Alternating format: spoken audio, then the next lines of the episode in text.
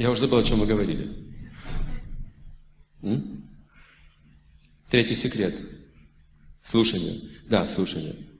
Четыре уровня уже прошли. Значит, внимательное слушание – это авто- автобиографическое слушание. Мы сейчас рассказывали, что нужно сравнивать с собой, когда мы уже имеем чистое, ясное сознание, сердце. И пятый уровень, он рекомендован как целительное средство. Исцеляющее от всех внутренних недугов. Это слушание с сопереживанием. Исцеляет любые внутренние недуги.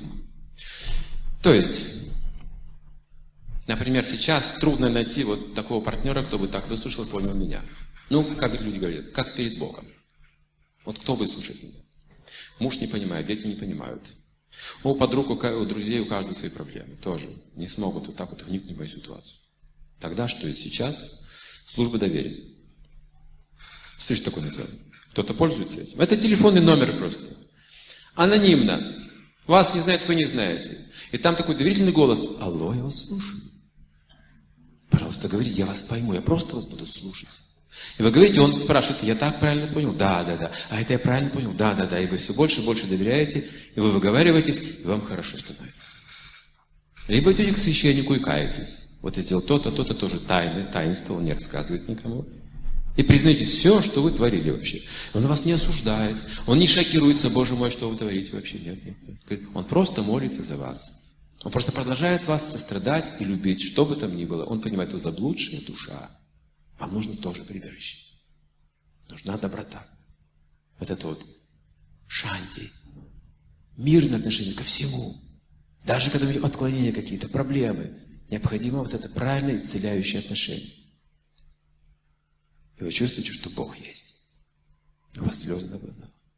Даже такой негодяй, как я, посмотрите, может иметь прибежище. У вас такое чувство появляется глубоко в сердце, как покаяние. Но здесь есть сложность. Почему трудно слушать сопереживанием? Потому что можем заразиться чьей-то проблемой.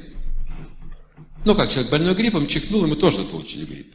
Инфекция может перейти. Если мы не готовы, это вполне возможно. Представьте, в гуне невежества, в качестве невежества, когда мы слушаем кого-то, и тут у меня там проблемы, тут проблемы, человек плачет, и мы слушаем, плачем вместе с ним, все. Мы не можем помочь ему. У нас тоже такая же проблема получается.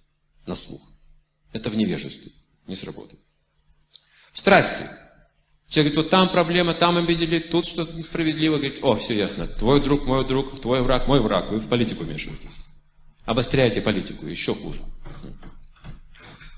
И слушание сопереживания в, в добродетели вы слушаете, понимаете, не замачиваясь, как лотос, который в воде не смачивается, говорится. Как?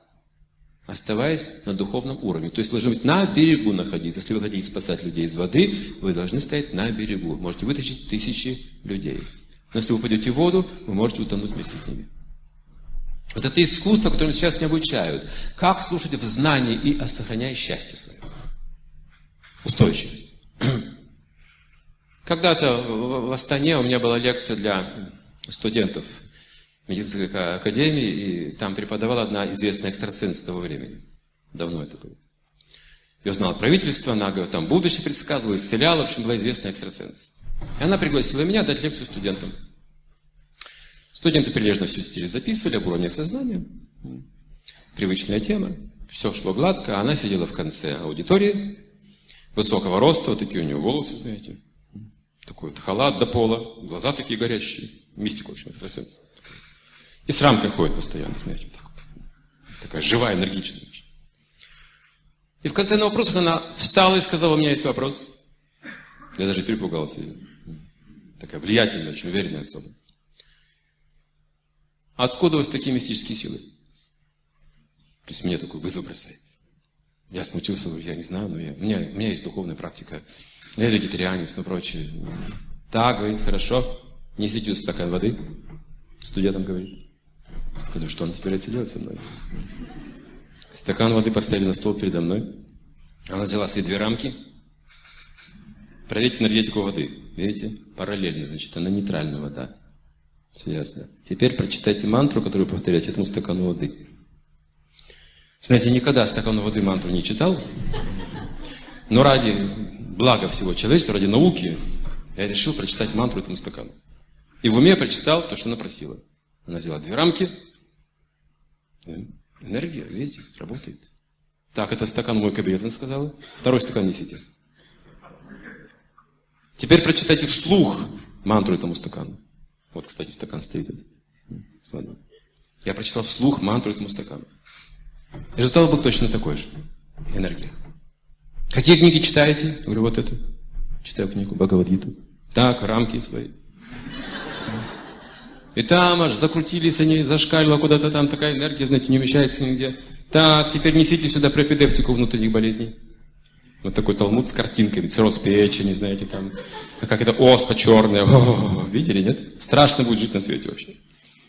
Взяла свою рамку, крест, отрицательную энергию.